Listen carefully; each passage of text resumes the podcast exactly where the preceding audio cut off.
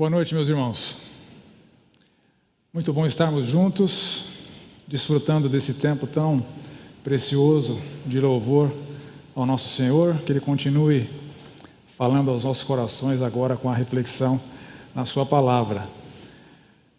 Nós estamos continuando aquela série em Tiago, a fé na prática, que encerra agora no final de agosto, e o texto de hoje é Tiago 4, dos versos 13 a 17.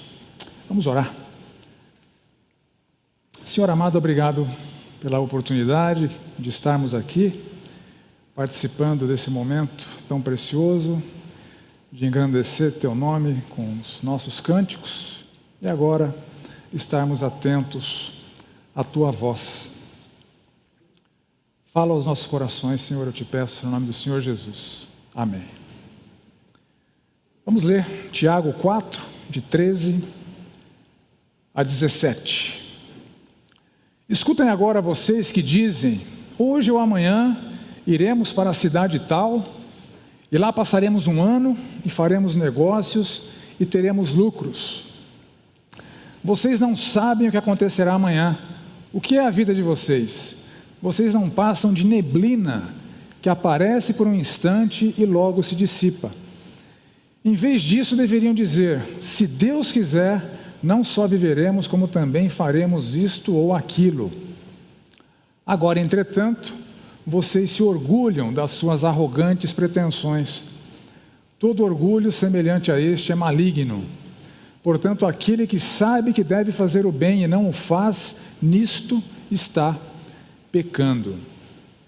E uma leitura despretensiosa Tiago aqui parece um camarada ranzinza, implicante, que mal há em querer trabalhar, ganhar dinheiro. Alguém poderia ter dito para o Tiago: Tiago, deixa os caras, Tiago. Para de pegar no pé deles. Eles são empreendedores.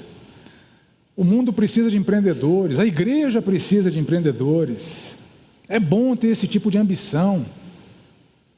Mas um estudo mais aprofundado e contextualizado, a gente percebe facilmente que, na verdade, o Tiago está atacando um estilo de vida marcado pelo nominalismo. Pessoas que se diziam crentes, possivelmente participavam rotineiramente dos compromissos religiosos, mas que viviam como verdadeiros pagãos, materialistas, autossuficientes presunçosos. Aparentemente está tudo certo com eles, nenhuma abominação está sendo cometida, mas na verdade está tudo errado. A vida está na direção errada. Seus anseios são equivocados, seus planos são presunçosos, a vontade de Deus está sendo desprezada. Segundo aquele provérbio supostamente de origem alemã, o diabo está nos detalhes.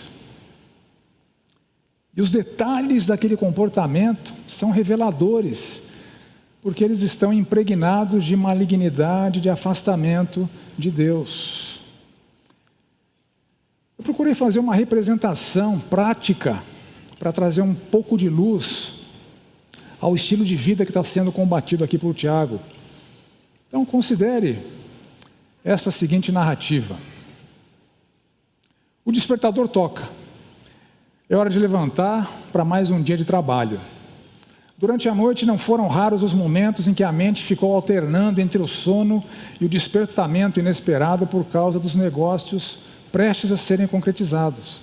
Foi difícil pegar no sono na noite anterior, pois as ideias não paravam de pipocar. São tantas as possibilidades de aferir ganhos financeiros que foi preciso um grande esforço para evitar ficar ligado nesses pensamentos que atrapalhariam a noite de sono. Mas um novo dia se inicia e é necessário se aprontar rapidamente para o primeiro compromisso de uma longa jornada que há pela frente. Há coisas muito importantes a serem resolvidas e negócios com gigantesco potencial a serem viabilizados. A pressa excessiva do início do dia inviabiliza qualquer possibilidade de ler a Bíblia ou parar para orar. Não é possível gastar tempo com isso agora. Há coisas muito importantes e lucrativas a serem resolvidas. A mente já está aplicada em processar os assuntos do dia. E em poucos momentos, o envolvimento com as, com as tarefas do dia é tão intenso que o dia vai passando quase desapercebidamente, mas de forma muito prazerosa, pois as perspectivas são ótimas e muito animadoras. Em alguns anos, as reservas financeiras garantirão o futuro. A constatação da boa performance nos negócios e na própria capacidade de gerir todos os desafios profissionais e de alavancar novos negócios é extremamente gratificante. De repente, há a constatação de que já passou muito da hora de ir para casa. Ao longo do dia não foi possível interagir com o Senhor, nem precisava. Tudo estava correndo tão bem as demandas importantes consumiram todo o tempo do dia. A chegada em casa é acompanhada por um cansaço muito intenso, mas com uma sensação muito agradável pelas conquistas do dia e pelas perspectivas à frente. Mas mesmo assim, os olhos estão pesados, a cabeça, apesar de um pouco dolorida, ainda está acelerada porque muitas coisas importantes acabaram ficando para trás. É preciso desacelerar para tentar dormir. Toda a família já está dormindo. É inviável tentar ler a Bíblia ou orar nesse cenário de esgotamento físico e mental. É preciso tomar banho, se alimentar e distrair um pouco a mente à frente da TV, antes da noite de sono, que renovará as energias para o próximo dia, pois haverá coisas muito importantes a serem resolvidas e negócios muito lucrativos a serem concretizados. E assim a semana passa, dia após dia, com tudo dando muito certo nos negócios e com novas perspectivas de ganhos financeiros ainda maiores no futuro aparecendo. Os planos e os prognósticos são extremamente animadores. Pequenas concessões éticas são necessárias, mas o mercado funciona assim, todo mundo faz. Se eu não fizer, eu estou morto. Mas tudo está sob controle. Inevitável não se orgulhar das conquistas e perspectivas futuras. Sabadão é dia de espairecer com amigos, no restaurante, saboreando uma deliciosa pizza, as conversas giram em torno das excepcionais oportunidades e triunfos da semana e das impressionantes habilidades para gerir os próprios negócios e desbravar novos, bem como das desafiadoras e potencialmente fabulosas possibilidades de ganhos financeiros ainda maiores no futuro. Enfim, chega o domingo, é dia de participar da escola bíblica e do culto do Senhor no final da tarde de um domingo espetacular, recheado de churrasco, cerveja, piscina e futebol. Não deu tempo novamente para participar da escola bíblica pela manhã. Ao entrar atrasado no salão do culto, já lotado, com culto em andamento, ainda é possível cantar mecânica e friamente a última música antes da mensagem. Ó oh Senhor, de ti preciso, mais e mais eu preciso, meu defensor justo e fiel, de ti eu preciso. Não sei o quanto você se identifica com essa narrativa, com essa representação do argumento de Tiago, mas nesse cenário, onde aparentemente não há nada de errado, nenhuma abominação está sendo cometida, na verdade, segundo os propósitos de Deus, está tudo completamente errado. Não é esse estilo de vida que Deus quer para nós. Autossuficiente, materialista, presunçoso, Tiago está lidando com uma realidade sutilmente pecaminosa, mas extremamente maligna e que pode estar cometendo a mim e a você. Assim, o Senhor, com essa mensagem, com essa palavra, o Senhor nos ordena que abandonemos a autossuficiência materialista e presunçosa para que possamos viver para o seu inteiro agrado. O Senhor ordena que abandonemos a autossuficiência materialista e presunçosa para que possamos viver para seu inteiro agrado. E o Senhor faz, através de Tiago, cinco acusações para aquela audiência, e que podem ser acusações muito válidas para mim e para você nos dias de hoje.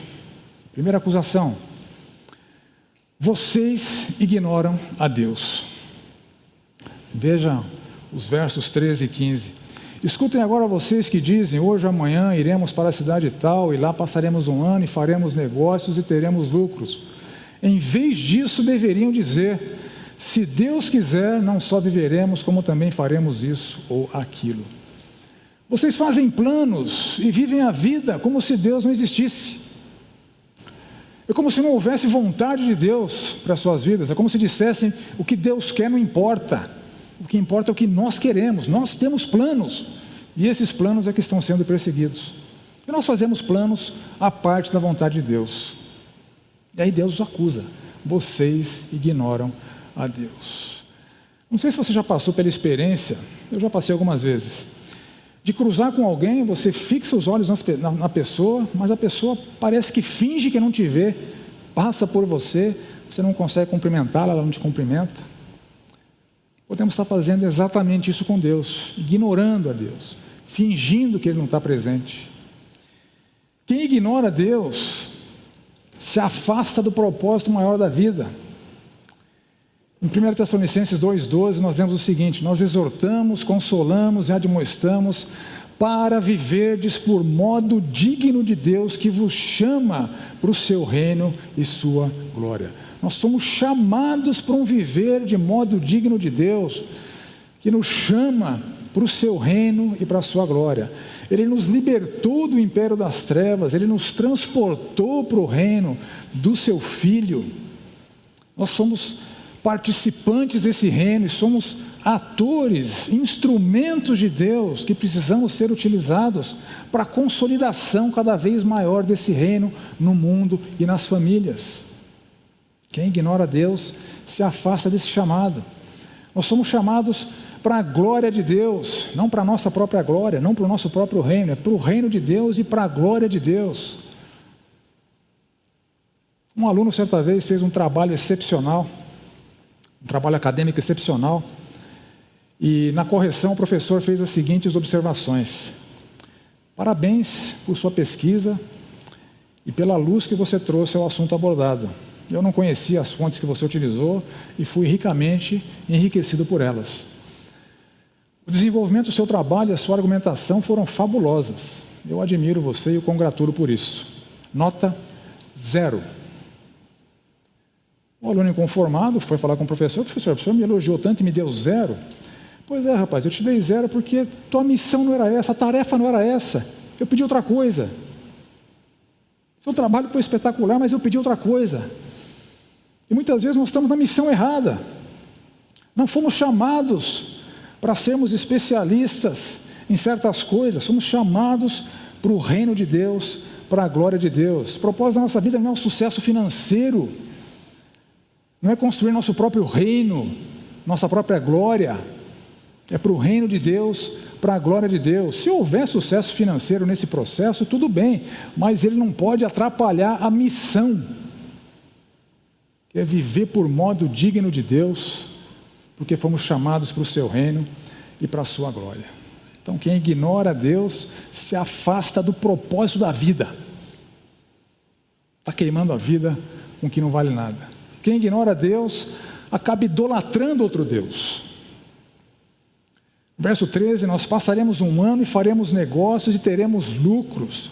Eles estavam vivendo em função do ganho financeiro, quando deveriam viver em função de Deus. Se Deus quiser, nós faremos isso ou aquilo.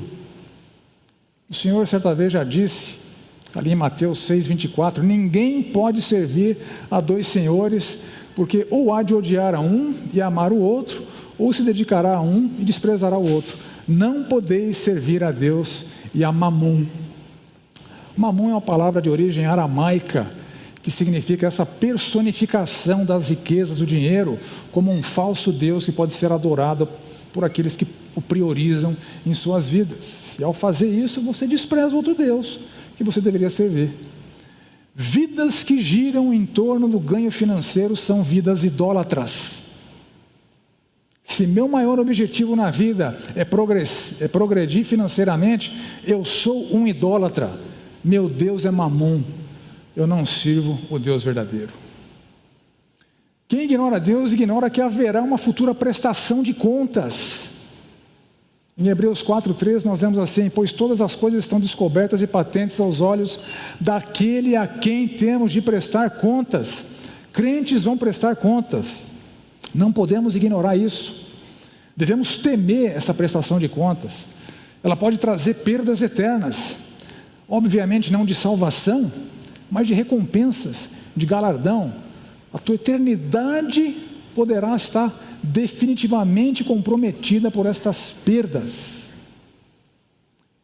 Em 2 Coríntios 5, 10, nós vemos assim: Porque importa que todos nós compareçamos perante o tribunal de Cristo, para que cada um receba segundo o bem ou mal que tiver feito por meio do corpo.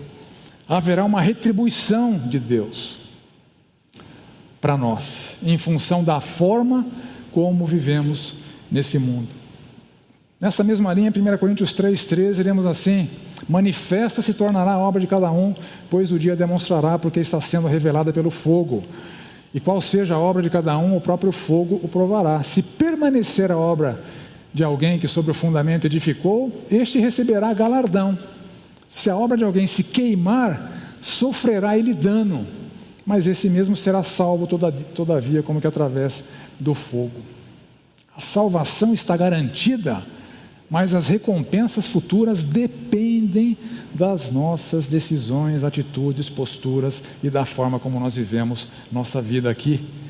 Essa prestação de contas é algo que não pode ser ignorado, é algo que nós devemos temer. Primeira acusação: vocês ignoram a Deus. Segunda acusação: vocês ignoram a brevidade e a fragilidade da vida. Veja os versos 13 e 14. Lá passaremos um ano, faremos negócios, teremos lucros. O que é a vida de vocês? Vocês não passam de neblina que aparece por um instante e logo se dissipa. Vocês vivem como se a morte não fosse iminente. Vocês vivem como se este dia de prestar contas nunca fosse chegar. Como se fosse dar tempo de acertar as coisas em algum momento no futuro. O Senhor, em Mateus 24, verso 42, fala o seguinte: vigiem, porque vocês não sabem em que dia virá o Senhor de vocês. E ele vem como um ladrão. Muitos aqui podem estar procrastinando a decisão de receber o Senhor Jesus como seu Salvador. Estão procrastinando a decisão de crer que o Senhor na cruz morreu pelos seus pecados. Se a sua vida acabar antes dessa decisão, o desfecho será irreversível e você não terá mais salvação. Tua vida é breve, tua morte é iminente, você não sabe se vai sobreviver a este dia. Não procrastine essa decisão. Eventualmente, crentes procrastinam decisão de corrigir falhas na própria vida. Se a sua vida acabar antes dessa decisão, o desfecho, como já vimos, será irreversível. Você terá perdas eternas. Muitos estão queimando as suas vidas exclusivamente atrás do ganho financeiro. A vida gira em torno disso. Todas as decisões da vida levam em consideração quanto dinheiro eu vou ganhar, quanta riqueza eu vou aferir, quanta segurança eu vou estar trazendo para a minha vida. Nós precisamos nos lembrar do Salmo 90 e do Salmo 36. No Salmo 90 nós vemos o seguinte: Os dias da nossa vida sobem a 70 anos, em havendo vigor a 80, e neste caso o melhor deles é canseira e enfado, porque tudo passa rapidamente nós voamos. Quem conhece o poder da tua ira e a tua cólera, segundo o temor que te é devido, ensina-nos a contar os nossos dias para que alcancemos coração sábio. Temamos a Deus. Há um temor que lhe é devido. E o salmista aqui clama para ser ensinado a contar os dias e constatar que a vida está acabando. Esta constatação de que a vida é breve e frágil produz um coração sábio. Olha o Salmo 39, a noção perfeita desse conceito de brevidade e fragilidade da vida. Salmo 39, 4: Senhor, dá-me conhecer o meu fim, qual é a soma dos meus dias, para que eu reconheça a minha fragilidade. Deste aos meus dias o comprimento de alguns palmos, a tua presença, o prazo da minha vida é nada. Aí mais para frente ele fala assim no verso 6: De fato, o ser humano passa como uma sombra, em vão se inquieta e amontoa tesouros que não sabe quem ficará com eles. O clamor aqui é: Senhor, me ajuda a reconhecer a minha fragilidade, me ajuda a viver nessa perspectiva de fragilidade da minha vida, porque em geral as pessoas se inquietam, correm atrás de tesouros e vão morrer sem levá-los. Que ironia! Queima a vida atrás de objetivos que não têm repercussões eternas, que vão ficar aqui que vão ser usufruídos talvez pelo genro folgado, pela nora folgada, pelo filho folgado. Me lembra dos faraós que na antiguidade, inconformados com essa realidade de morrerem e perderem as suas riquezas, eles decretavam que queriam ser enterrados com todos os seus tesouros e com os seus servos. Não era bom negócio ser servo de Faraó naquela época. Se o Faraó morresse, ia ser enterrado junto com ele. Patético. Que desperdício de vida. Refletindo nesses assuntos, eu acabei ouvindo no rádio aquela música dos Titãs, Epitáfio. Epitáfio é aquela frase deixada por alguém que morre, né? aquelas frases deixadas por alguém que morre. Apesar da ingenuidade é, do, do, do poeta ali, de que o acaso o protegeria enquanto ele andasse distraído, ele revela os seus arrependimentos. Devia ter amado mais, devia ter aceitado as pessoas como elas são, devia ter complicado menos, devia ter me importado menos com problemas pequenos, devia ter trabalhado menos ter visto o sol se pôr. De fato, as pessoas chegam à morte cheias de arrependimentos. Uma enfermeira australiana que trabalha com cuidados paliativos a doentes terminais, ela compilou esses arrependimentos que ela vem ouvindo ao longo dos anos que ela trabalha com isso em um livro. E há vários arrependimentos principais, e dentre eles, um arrependimento muito recorrente, devia ter trabalhado menos. O trabalho em excesso me tirou muitas coisas. Olha, não, não me entenda mal, não estou fazendo nenhuma apologia à preguiça. A preguiça é um pecado tão pernicioso quanto o trabalho excessivo motivado pela ganância, que te faz queimar a própria vida em torno daquilo que não é nada. Deus valoriza o trabalho, mas a vida não é só trabalho. Mas para muita gente é trabalho, trabalho, trabalho, ganho, ganho, ganho, isso nunca tem fim. Está queimando a vida.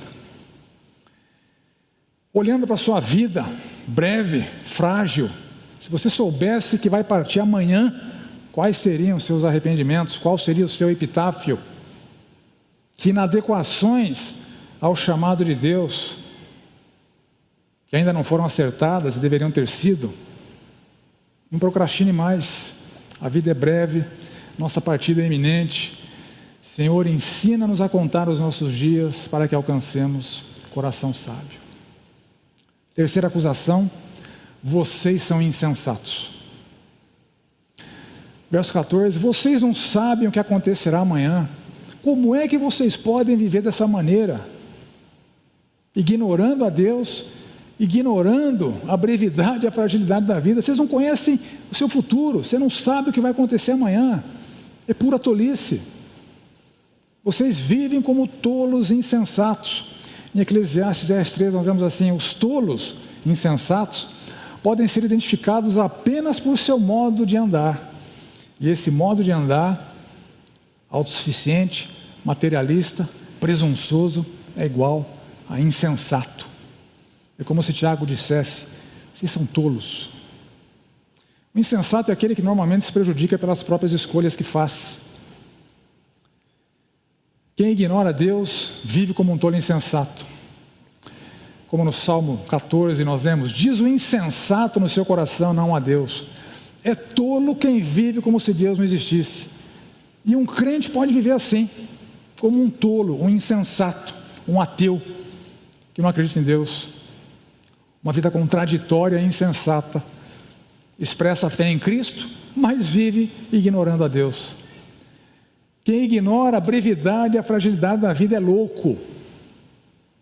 Jesus conta uma parábola que trata exatamente dessa questão. Sua parábola tem os mesmos princípios que nós encontramos ali no Salmo 39. Está lá em Lucas 12. O Senhor conta que o campo de um homem rico produziu em abundância e é, seus celeiros ficaram pequenos, pois sua produtividade foi muito grande, e ele queria destruir os celeiros, construir celeiros ainda maiores, e aí ele diria para sua alma: Tens em depósito muitos bens para muitos anos, descansa, come, bebe e regala-te. Mas Deus lhe disse: Louco, insensato, esta noite te pedirão a tua alma, e o que tens preparado para quem será? Assim é quem tesoura para si mesmo e não é rico para com Deus. É uma citação indireta do Salmo 39. Em vão se aquieta, amontoa tesouros e não sabe quem ficará com eles. Louco, insensato, está queimando a vida nesse estilo de vida, materialista, arrogante, que despreza Deus, despreza, despreza a brevidade da vida e tem perdido grandes coisas na vida. Tempo de comunhão com Deus, realizações ministeriais, discipulado de filhos, relacionamento conjugal é comprometido, se priva de viver por modo digno de Deus. Nossas vidas podem ser literalmente desperdiçadas e perdidas na insensatez. Esse conceito de vida perdida na insensatez me, faz, me fez lembrar daquela piada de frases que são ditas por algumas pessoas imediatamente antes de morrerem. Pode confiar em mim, morreu. Deixa comigo, está morto. Ou vai ou racha, já era. Não tem perigo. Eu sei o que eu estou fazendo. Isso faz constatar que a manutenção intencional de um estilo de vida que desafia Deus é pura insensatez, e essa insensatez tem a sua dose de arrogância, porque o insensato normalmente não dá ouvidos para aqueles que dizem que ele está errado. Isso nos leva à nossa quarta acusação da noite. Vocês são arrogantes. Vejam o verso 16. Agora, entretanto, vocês se orgulham das suas arrogantes pretensões Todo orgulho semelhante a este é maligno. Aquela audiência de Tiago se gabava das suas pretensões, dos seus planos, dos seus feitos, possivelmente ficavam contando vantagens, se auto-exaltando, depreciando quem não era como eles, eram super-homens, não precisavam de Deus, não temiam a morte, se gabavam dos seus feitos e planos, isso é maligno. Todo orgulho semelhante a este é maligno. Em Provérbios 16, 5 nós lemos: Abominável é ao Senhor todo arrogante de coração, é evidente que não ficará impune. Ou Provérbios 16, 18: O orgulho precede a destruição e a arrogância precede a queda. Há uma fábula atribuída a um autor da Grécia Antiga chamado Esopo, que conta que dois galos disputavam a liderança, a hegemonia de um galinheiro. E eles entraram numa briga feroz. E um dos galos, o mais robusto, o mais forte, arrebentou o outro galo. E o galo derrotado saiu de cena, procurou um lugar tranquilo no galinheiro para ficar sossegado ali. E o galo vitorioso procurou o puleiro mais alto do galinheiro e aos berros, batendo as asas, celebrava a sua vitória e a sua autoridade sobre aquele galinheiro. E esses gritos e bater de asas despertou a atenção de uma águia que estava passando, que num bote rasante cravou suas poderosas garras no galo e já garantiu o seu jantar. Moral da história, Provérbios 16, 18. O orgulho precede a destruição e a arrogância precede a queda. Em 1 Pedro nós vemos assim: Deus resiste aos soberbos contudo aos humildes concede a sua graça. É um péssimo negócio expressar arrogância se você está num relacionamento com Deus. Você está colhendo, plantando e vai colher a oposição do próprio Deus. Imagina ter Deus como seu adversário. Se você é um orgulhoso, é um arrogante, é um presunçoso, pois é isso que vai acontecer. Seu destino será parecido com aquele galo é um péssimo negócio enfrentar a oposição de Deus. Que Deus nos livre da arrogância, da presunção. Quinta acusação: vocês são omissos. Vocês sabem e não fazem. Veja o verso 17: aquele que sabe que deve fazer o bem e não o faz, nisto está pecando. Tiago está dizendo: Eu não estou falando nenhuma novidade para vocês, esse assunto não é novo, não estou pegando ninguém de surpresa, não estou trazendo um mandamento inédito. Tiago já tinha dito no capítulo 1: sejam praticantes da palavra e não somente ouvintes, enganando a vocês mesmos. Aqui ele volta nesse assunto: vocês sabem, vocês conhecem, mas vocês deliberadamente se esquivam de viver da forma como Deus quer que você viva. No caso específico ali de Tiago, eles se omitiam em insistir nesse estilo de vida reprovável, autossuficiente, materialista, presunçoso e, portanto, omisso. Tiago toca nesse conceito do pecado de omissão. Há duas formas de pecar: por comissão, quando você comete pecados, e por omissão, quando você se omite de fazer o bem que Deus espera que você faça. Em Romanos 7, esses dois conceitos são bem presentes. No verso 15, nós lemos assim: Porque nem mesmo compreendo meu próprio modo de agir, pois não faço o que prefiro, pecado de omissão, e sim o que eu detesto, pecado de comissão. Porque não faço o bem que prefiro, mas o mal que não quero, este faço. Esse, esse faço.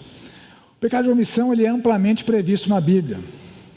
Em Levítico, capítulo 20, a partir do verso 4, o Senhor alerta a nação que quem se omitisse, sabendo que um seu vizinho, um seu conhecido, estava sacrificando filhos num ritual macabro ao falso deus Moloque, se você sabe disso não está fazendo nada, você receberia o mesmo rigor daquele que estava praticando essa abominação. Você seria condenado à morte. Pecado por omissão previsto ali em Levítico.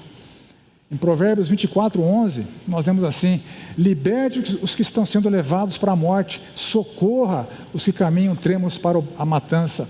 Mesmo que você diga, não sabíamos o que estava acontecendo, não o perceberia aquele que pesa os corações? Não o saberia aquele que preserva a sua vida?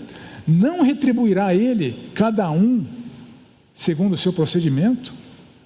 Então, se se você sabe que alguém está sendo injustiçado, levando à morte de maneira injusta, e vier com a desculpa esfarrapada, eu não sabia, haverá uma retribuição de Deus. E o próprio Senhor Jesus tratou do pecado de omissão ali em Mateus capítulo 25, a partir do verso 42, nós vemos assim: eu tive fome e vocês não me deram de comer, eu tive sede e vocês não me deram de beber. Sendo forasteiro, vocês não me hospedaram. Estando nu, vocês não me vestiram. Achando-me enfermo e preso, vocês não me foram ver.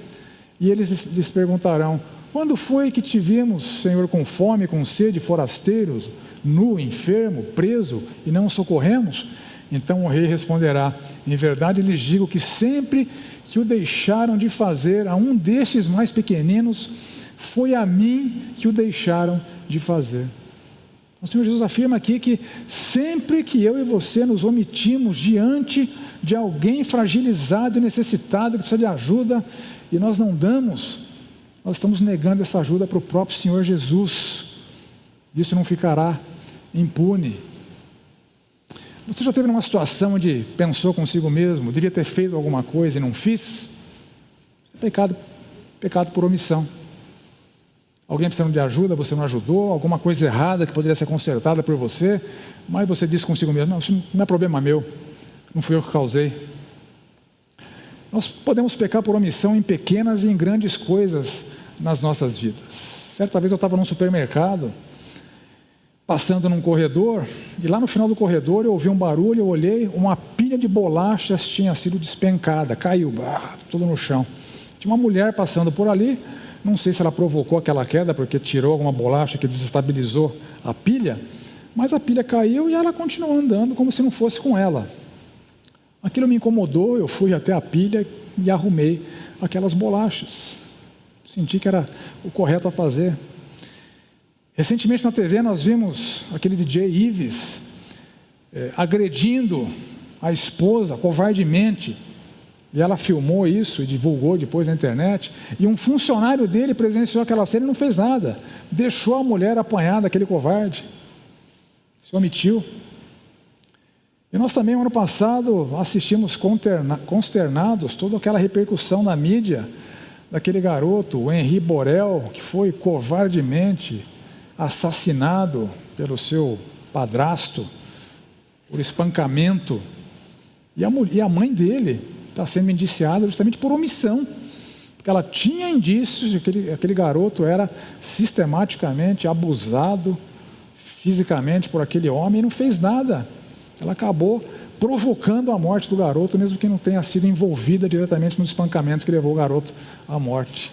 Então, de bolachas caídas no supermercado, sair em defesa de alguém sendo agredido, até salvar alguém da morte, quando pode ser feito, mas não é, pecado de omissão. Será que há coisas que você sabe que precisam ser mudadas na sua vida, mas você não mudou ainda, como aqueles da audiência de Tiago? Pecado de omissão. Lembra que o pecado de omissão é tão grave quanto o pecado de comissão. Concluindo então, meus irmãos, essa nossa reflexão, essas foram as acusações feitas por Tiago, aquela sua audiência. Quantas delas servem para nós aqui agora? Vocês ignoram a Deus, vocês ignoram a brevidade, a fragilidade da vida, vocês são insensatos, vocês são arrogantes, vocês são omissos. Que Deus espera de cada um de nós é que nós adequemos as nossas vidas à sua vontade. Verso 15: Se Deus quiser, se Deus quiser, Tiago não está propondo aqui uma frase mágica que aquela sua audiência bastava usar que estava tudo certo na vida. Se Deus quiser, é um estilo de vida. Porque tem gente que traz Deus para suas frases para justificar os seus comportamentos, mas eles continuam sendo errados. Recentemente eu vi na televisão alguns bandidos que foram flagrados por, por algumas câmeras, agradecendo a Deus por um assalto bem sucedido. Pessoas compram muito além das suas posses e dizem, dizem que é presente de Deus. Não é não. Se Deus quiser, o cliente não percebe o defeito e nós faturamos alto. Então não adianta trazer Deus para as frases, que elas, elas não vão ficar corretas. Sua vida não vai estar acertada com uma mera frase. Tiago está defendendo aqui um estilo de vida, de submissão, se Deus quiser, de dependência, de vida orientada para agradar a Deus em tudo, de um inconformismo com eventuais inadequações, uma prontidão em fazer correções quando elas são necessárias, uma plena atenção, uma completa sujeição à vontade de Deus, tanto à vontade moral de Deus, que nos diz, que nos define o que é certo, o que é errado, o que nós devemos, o que nós não devemos fazer, nossos pecados por omissão, nossos pecados por comissão, vontade moral, como a vontade excelente de Deus, que Deus deseja que nós tomemos decisões sábias, Deus deseja que nós apliquemos os princípios da vida em nossas, em nossas, os princípios da Bíblia em nossas vidas. E dessa forma nós o honramos com a sabedoria, com os recursos que Ele revelou e que estão disponíveis para nós na Sua palavra, vontade moral, vontade excelente. Voltando então, meus irmãos, àquela narrativa inicial, se ela fosse corrigida e readequada aos ensinamentos que nós refletimos nessa noite, de Tiago 4, 13 a 17, ela ficaria assim. O despertador toca. É hora de levantar para mais um dia de trabalho. O sono da noite foi surpreendentemente profundo, apesar de tantos motivos para perdê-lo. Presente de Deus. Foi difícil pegar no sono na noite anterior, pois as ideias não paravam de pipocar. A calma necessária para dormir veio depois de uma breve leitura e meditação na palavra de Deus, seguida de uma oração que quase não terminou com um amém por conta do repentino e irresistível sono dado por Deus. Um novo dia se inicia e é necessário se aprontar rapidamente para o primeiro compromisso de uma longa jornada que há pela frente. Há coisas muito importantes a serem resolvidas, mas não antes de um tempo de comunhão com o Senhor, o compromisso mais importante do dia. No caminho para o trabalho, Súplicas por sabedoria são sucedidas por clamores para ser capacitado pelo Senhor para enfrentar todos os desafios que há pela frente. Em poucos momentos, o envolvimento com as tarefas do dia é tão intenso que o dia vai passando quase desapercebidamente, mas de uma forma muito prazerosa, pois o Senhor tem sido honrado em tudo. A constatação da boa performance nos negócios e da própria capacidade de gerir todos os desafios profissionais é extremamente gratificante Porém, a imediata lembrança de que tudo isso vem de Deus deflagra uma oração silenciosa de gratidão e louvor. Já é hora de ir para casa, chegada em casa acompanhada por um cansaço muito intenso, mas com uma sensação muito agradável pelos desfechos abençoados do dia. Depois de tomar banho, se alimentar, brincar com os filhos, conversar longamente com a esposa, ainda há tempo para alimentar novamente a alma com a palavra de Deus.